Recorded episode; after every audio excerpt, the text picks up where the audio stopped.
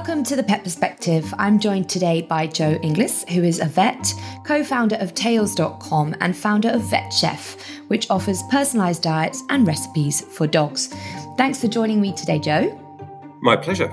So, we're going to be talking about doggy diets. But to start, when I eat or when humans eat a lot of sugar, for example, or pasta for lunch, we can feel tired and sluggish in the afternoon, can't we? Or if we have too much caffeine, we can feel hyper alert or anxious. What I want to know is is it the same for dogs? Does what a dog eats affect their mood or their behavior?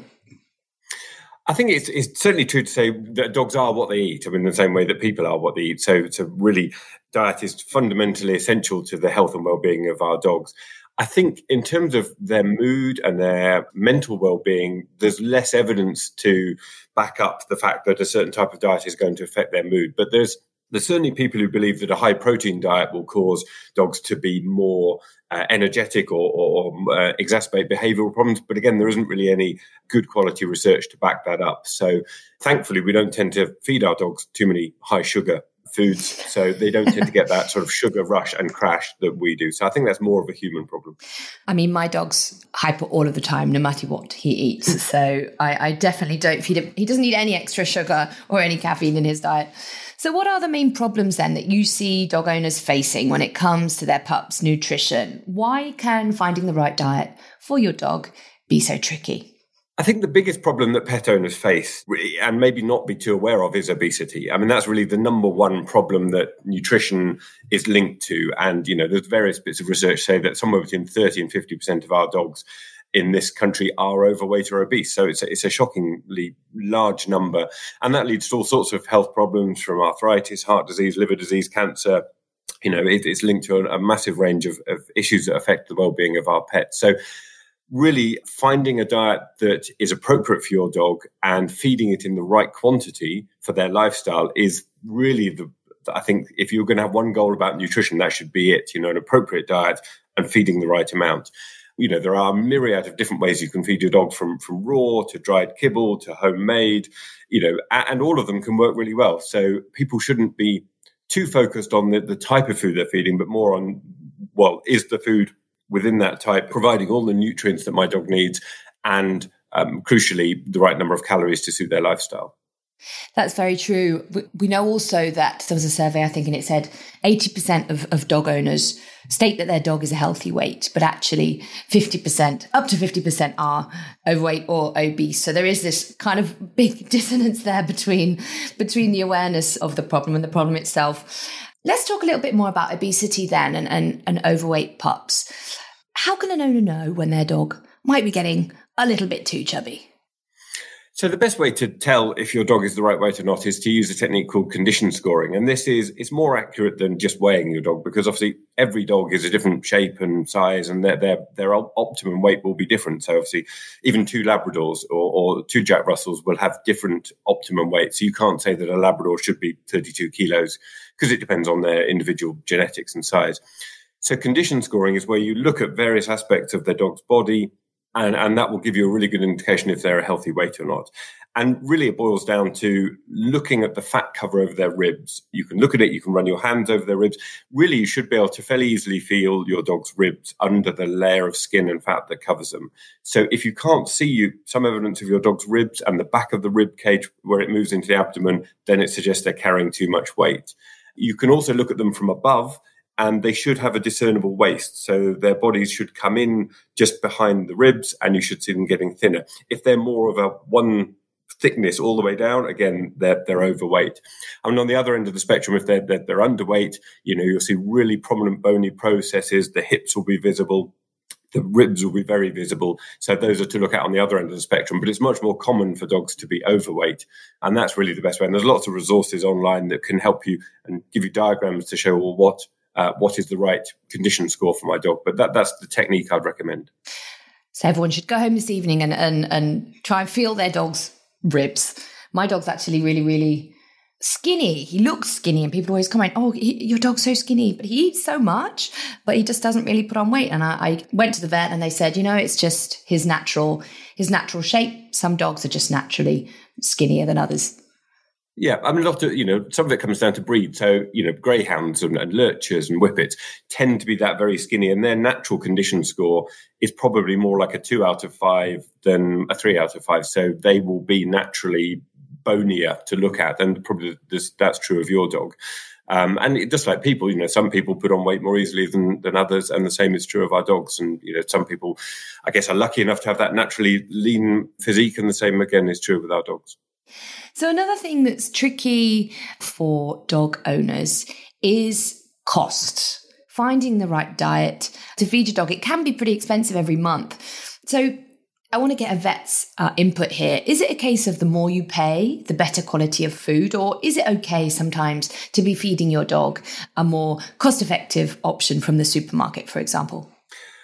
Yeah, I mean, there's definitely not a straightforward line, you know, saying the more you spend, the healthier your dog is and the longer it will live. And there's some very good value foods out there which do a really good job. So, you know, if your budget just runs to a supermarket own label dry food, as long as it's a well-made one that's um, made to all the relevant regulations, which they all will be, to be honest, you know, it will deliver all the nutrients your dog needs, and it will be perfectly adequate.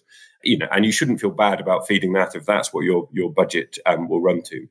But on the other hand, you know, if you want to spend more, and and there will be incremental gains to be made by feeding a better quality food. So, um, looking at the ingredients that go into it and looking for the levels of, of, of, meat can be one indicator that people use for quality. But you know, it doesn't necessarily mean that there's more meat that it's a better quality food.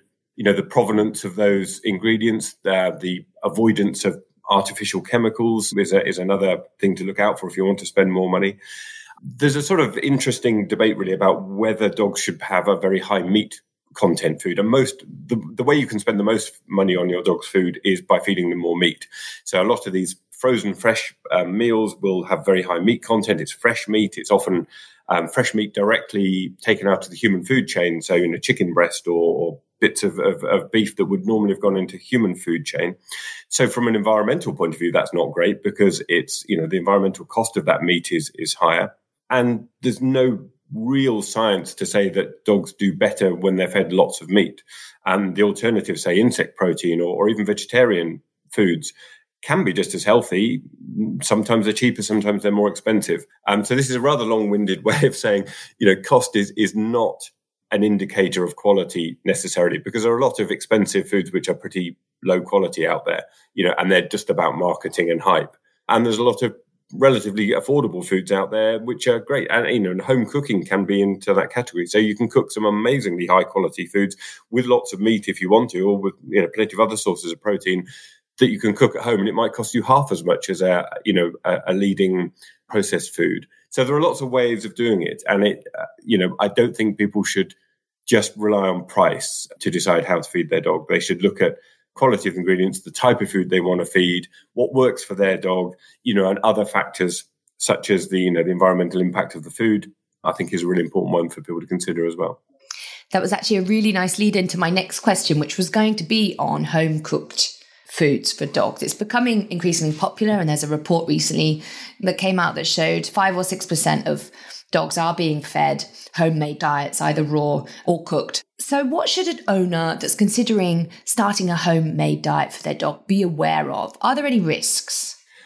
Yes, I mean there are. I mean I think they tend to get overstated. I mean people get very uh, anxious about the idea of home cooking for their dogs, you know, and forgetting in a way that we home cook for ourselves and our family and our children all the time, and it, you know, it very rarely does it go wrong. So you know, just need to bear that in mind and, and, not get too too worked up about it. But there are some pitfalls.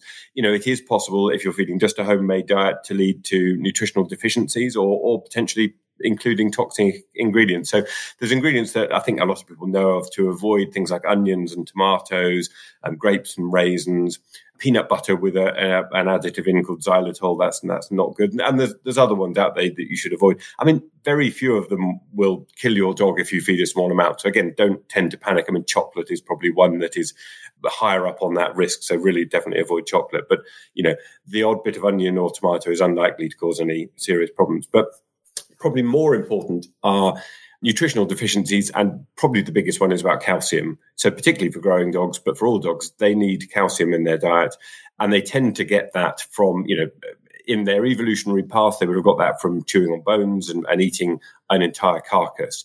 Um, nowadays, they tend to get it when it's it's added into a complete food, as in a meat and bone meal um, is added into a complete um, food. The trouble is, if you cook a homemade meal and perhaps you cook minced chicken with some vegetables, and you think that's a lovely complete food, you know, for me or you, that would be a lovely complete meal. But for a dog, it's really low in calcium, and, and the balance of calcium and phosphorus isn't isn't healthy. So you have to add in a source of calcium. So what we do with, with the VetChef recipes is we provide supplements which provide calcium and, and other vitamins and minerals to make sure that every recipe is, is rounded. And that's one option. Um, but you can, you know, do it yourself. You can use things like ground up, cooked ground up eggshells, provide a really good source of calcium. Um, you can add meat and bone meal. You know, there are other ways of providing that, but that's the really important one to get right. But I think if you're, you know, if you're providing a, a well balanced mix of, of protein and vitamins and minerals with vegetables and some carbohydrate and some, some protein from meat or fish or from other protein sources. And as long as you're focusing on that calcium, then it's a very safe and very effective and can be a very cost effective way to feed. So just the final point about homemade diets is that dogs generally really love them. And, you know, a lot of people do struggle with palatability, you know, dry foods, they're not always that palatable and the dog won't necessarily eat them and stuff. You know, I've very rarely come across a dog who won't devour a homemade dish of food with gusto. So, so that's definitely an extra benefit of, of home preparing food. In terms of the calcium, how about a, a, raw bones, raw chicken bones? Do they work as a source of calcium or should owners be careful of giving those? Yeah, I mean, it's a very sort of it's become a quite a contentious uh, debate, really, raw versus cooked in, in the, the, the dog feeding world. And there are some people who are absolutely passionate about raw feeding and think it's you know any other type of feeding is uh, is really bad for your dog. And, and there are you know people, a lot of vets, you know, on the other side of the camp saying, well, raw feeding is dangerous and it shouldn't be done. And you know, I sort of sit in the middle really, and I think both forms of feeding can work really well. And in terms of calcium yes, providing sort of raw meaty bones is a great way of providing calcium because you know that's akin to the you know way our dogs' distant ancestors would have would have got their calcium from chewing on bones and eating bones. But there are risks, absolutely. There's risks for the for the dog with with with sharp pointy bones, which you know people would say is, is a minimal risk. And there are you know bacterial diseases, salmonella, for example, which um, you can get, dogs can get, but also people can get. So if you're handling raw chicken wings and they're in your fridge and you're feeding them to your dog, you know, there is a risk of contamination for people. And the other sort of downside of, of a raw diet is the risk of antibiotic resistance and, and sort of bacterial transfer. And it's, you know, it is thought to, to, to be a contributing factor in that um, area as well. So, you know, it's it's not without its risks, but if done properly and following strict guidelines and really good health and safety and hygiene, you know, for some dogs it works really well. Some dogs don't get on with raw feeding at all, and it can cause diarrhea and digestive upsets and be really, you know, I've, I've come across lots of people who've tried it thinking it's the wonder way to feed their dogs, and it hasn't worked. But on the other hand, you know, for, for some dogs, it's really effective. So I think if it's something that you're interested in for whatever reason, and do your research and, and do it, do it safely and properly, and it, it can work. It sounds like doing the proper research and, and speaking to a vet are pretty paramount if you're wanting to change your dog's diet in any way, in any drastic way. Yes, I mean, I would, being a vet, I, I sort of, you know, not necessarily want to say this, but you know, most vets are not particularly expert in, in nutrition. It's not something that is covered in real detail in, in vet school, surprisingly. So, you know, a lot of vets may not be able to give a really rounded opinion on all the different ways of, of feeding. And, you know, it, it, it is true that vets make a considerable amount of their income from selling dog food. So, you know, there is that conflict of interest out there. So, by all means, you know, a vet will have the best interest of your dog in heart, uh, heart and will recommend a food that, that will be appropriate for them. But they may not be able to give you such rounded advice on, on home cooking or raw feeding or alternative types of feeding. So, by all means, talk to your vet. But there's lots of other um, reputable ways of, of getting advice out there. And, you know, a VetChef, what we're trying to do is is move beyond just talking about home cooking and, and providing really rounded, independent advisory services for people so they can get you know an unbiased opinion on what what food suits their dog best. So you know there are other alternatives to just talking to your vet out there. Another tricky area or an, an, area of hot debate is the idea of vegan diets for dogs. And they are getting increasingly popular, especially as people become concerned about the environmental impacts of feeding their dogs a lot of meat. So, what do you have to say about vegan diets for dogs then? Can they be okay? What should owners know? Yeah, I mean, I I think vegan diets for, for dogs are going to become more and more popular. You know, we, we, are increasingly conscious of the environmental impact of our dogs, which you know has been shown to be similar to owning a four by four car in some case, you know, for a biggish dog. So it's not a, a trivial matter. And if you're feeding a diet which is full of beef or you know lamb or particularly those kind of proteins, it will have a really significant carbon footprint. And going vegan is one way to to minimize that. It you know doesn't reduce it entirely, but it minimizes it. And I think increasingly modern vegan diets are able to provide all the nutrients a dog needs. And, you know, there's, there's increasing amount of research says that, that they are safe, they are healthy, and there's some really good ones out there now which are delivering really healthy nutrition, but without meat. So I think for dogs, it's absolutely something that can work. Cats is a different matter. You know, cats are obligate carnivores. They have requirements for certain amino acids and other, and other nutrients, which until recently really can only come from meat. But I, I, know people are making strides in developing vegan cat foods, and there are people who believe that that is going to become a viable option. But for dogs, absolutely, it is viable. And you know, I think if if you're particularly concerned about the environment, then you should look into some of these new brands that are coming out. I mean, the other, you know, if you're concerned about the environment, the other way to go is insect protein because that has a much lower environmental cost than than traditional meats, and again can provide all the ingredients um, that that people need. And there are some concerns with insect protein about the quality of protein. You know, how well does it translate from insect protein into dog protein? You know, what's that profile look like? And I think some more time will be required to know, you know, to give us that complete surety that insect proteins are as good as normal meat proteins, but the indications are positive, and, and I would absolutely recommend that people don't shy away from these options. And you know, I think that they're well worth looking into. My next question's a bit of a a bit of a selfish one, but I think it might help some other some other listeners as well. My dog Soot, he's really fussy and I can get him a food and we can slowly introduce it to his diet. And he starts off liking it. And then a couple of weeks later, he decides he doesn't. And I've tried toppers and I've tried the extra things you can add to their food to make it a little bit more exciting. But he's still very fussy. What advice do you have to an owner who does have a very fussy dog? I guess there's two schools of thought on this. There's, there's the kind of harsh, you know, uh, approach of well, leave it down till he eats it, and if he's going to be fussy, well, he won't be fussy after two days of not eating probably most modern pet parents don't want to take that approach and you know it's i'm not necessarily recommending it but sometimes you know it is a behavioral thing and you know you have to be a bit firm and, and if you indulge them too much and you're you know constantly replacing their food with a different one they get used to that variety and and will make your life harder.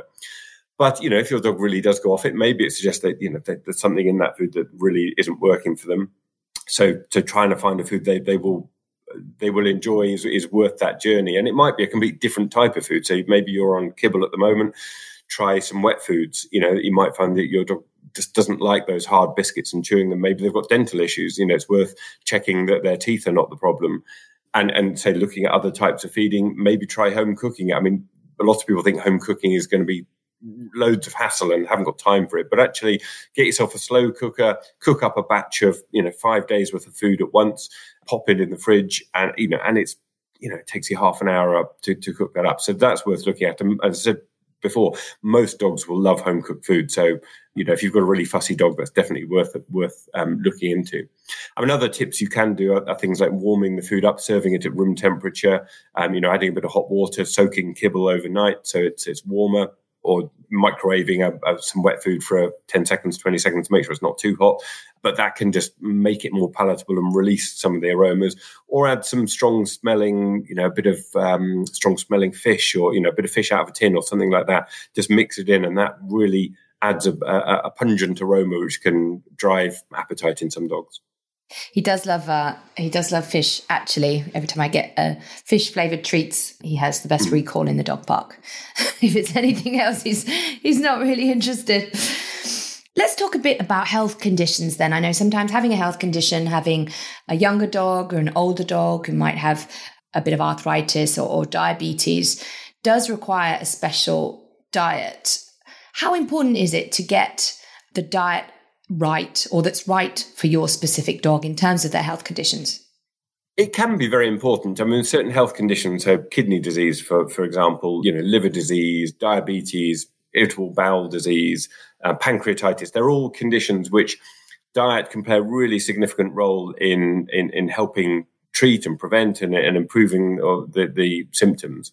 So in those cases, you know, can be really, really important. And so, you know, a puppy's requirements will be very different to a to a geriatric or senior dog. You know, the amount of protein they need, the amount of energy they need, the concentration, the amount of calcium. So I think it really is important that the food you're feeding does match their requirements. I mean, of course, all dogs, you know, generally will survive on, you know, a, an adult food and, and generally they, they will be okay. But we can do better than that, I think, nowadays. And I think the rise of personalized food and tailored to different life stages and different health conditions is really positive and, and can play a really important role. And, and, and home cooked foods can do that as well. So, you know, we create recipes which are designed for dogs with renal failure, for example, and they have restricted levels of phosphorus and restricted levels of, of protein for, for dogs with more advanced renal failure. You know, dogs with pancreatitis and irritable bowel syndrome will potentially uh, require food with low fat and with excluding certain ingredients. So dogs with allergies and intolerances, you know, might not be able to tolerate wheat or, or chicken. And again, the great advantage of a home cooked diet is you can be very flexible and very tailored in what you're offering. But you know, there's an increasing number of commercial diets which will do that as well. So there are exclusion diets out there. There are diets for renal failure, which you know are definitely worth looking at if your dog has the, a condition like that because you know, they will play a big role in, in potentially extending your dog's lifespan. So, you know, if they've got those diseases, I think it's, you know, diet is a, is a really important way we can help tackle them. We will have some people listening who have a, a, puppy, and we'll have some people listening who have an older dog. To finish, then, could you tell us a little bit about what are the major differences between what a puppy needs and what an older dog needs in terms of the key elements of their diet? If someone's listening and their dog's getting to about six, seven, eight, nine, what subtle changes should they make to their diet, for example? Yeah, I mean, probably the biggest changes happen over the, that puppy period as they're growing quickly. So they have a very high requirement for calcium and phosphorus as their bones are growing when they're, they're younger. So puppy food will be really rich in, in those elements. Um, and then some other essential minerals um, and vitamins as well. And it will be more concentrated calorie wise. So it will have high levels of protein to support the growth of um, muscles and, and, the body as it's growing, and high levels of fat. So it's, it's got more energy in it that the puppies need. So typically it will have you know, maybe 20% more energy than uh, an adult food. So it's, you know, it's that concentrated nutrition they need as they grow. As the puppy ages and becomes a young adult, an adult, that, those requirements tailor off. And, you know, we don't want to be over providing too many um, calories for an adult dog or we tend to lead to obesity. And the same with too much calcium can cause, cause health problems. So it tends to become a, yeah, then a, a, the requirements um, quieten down and become a, a typical adult food. And as dogs age, then, you know, they tend to get problems, skin problems and joint problems and, and mental decline can happen in older dogs. And foods can then play, can play a role in, in helping with those conditions. So for, for joints, things like glucosamine and chondroitin and MSM and turmeric cur- curcumin extract, they can all play a role in reducing the impact of joint conditions as dogs age. So a lot of commercial foods will have those in, or people can add supplements to, to improve those, or you can add them into a homemade diet. The ingredients such as omega-3 oils can play an important role, again, in mental, reducing mental decline, improving skin condition, um, heart condition. So there are lots of ingredients that get phased in as, as dogs get older into those senior foods and you know can be done with with homemade foods as well. So yeah, it is it is a really important to feed an appropriate food for your dog's life stage to to give them the maximum benefit from the, the nutrition can bring for them. Thank you so much, Joe. I'm going to end there. I've learned a huge amount about doggy diets, and I might just go home this evening and try and cook my dog's dinner.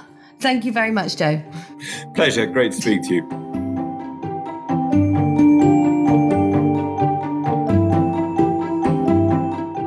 This has been The Pet Perspective by Napo Pet Insurance. You can find more things that your pet would want you to know at napo.pet.